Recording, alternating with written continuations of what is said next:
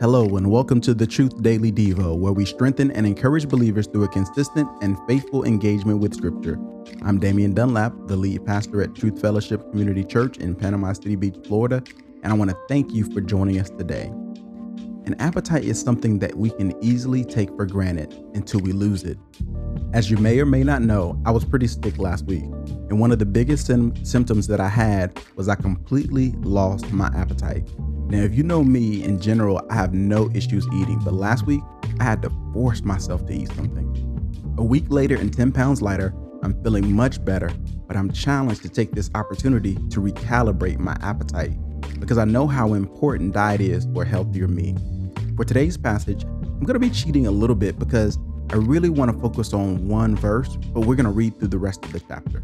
We're going to be reading in Proverbs chapter 16, verses 26 through 33 in the New Living Translation. Verse 26 It is good for workers to have an appetite, an empty stomach drives them on. Scoundrels create trouble, their words are a destructive blaze. A troublemaker plants seeds of strife, gossip separates the best of friends. Violent people mislead their companions, leading them down a harmful path. With narrowed eyes, people plot evil. With a smirk, they plan their mischief. Gray hair is a crown of glory. It is gained by living a godly life. Better to be patient than powerful. Better to have self control than to conquer a city. We may throw the dice, but the Lord determines how they fall.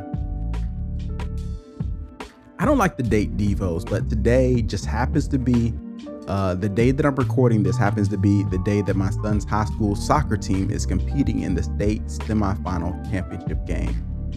Many of this year's seniors were freshmen when the school won their first boys soccer state championship. They know what it's like to finish the season on top, but they also know how it feels to lose in the finals and to have all the expectations and faced and upset. Trust me, these boys are hungry. The emptiness of prior shortcomings is driving them toward their goal.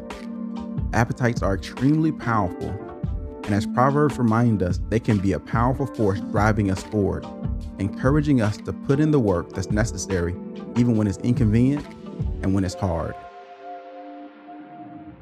When there's work to be done, it's good that we have an appetite. That appetite can drive us to action, it can push us out of our laziness, helping us to push past our fears and put us in the game of life. This particular passage doesn't directly address it, but there's a flip side of an appetite when an appetite goes too far. Instead of pushing us towards action, it can drive us towards desperation and put us in compromising situations where we can abandon our standards and forget who we belong to. When we are hungry, we will eat, but when you are starving, you will eat anything. Eating just anything can actually make matters worse.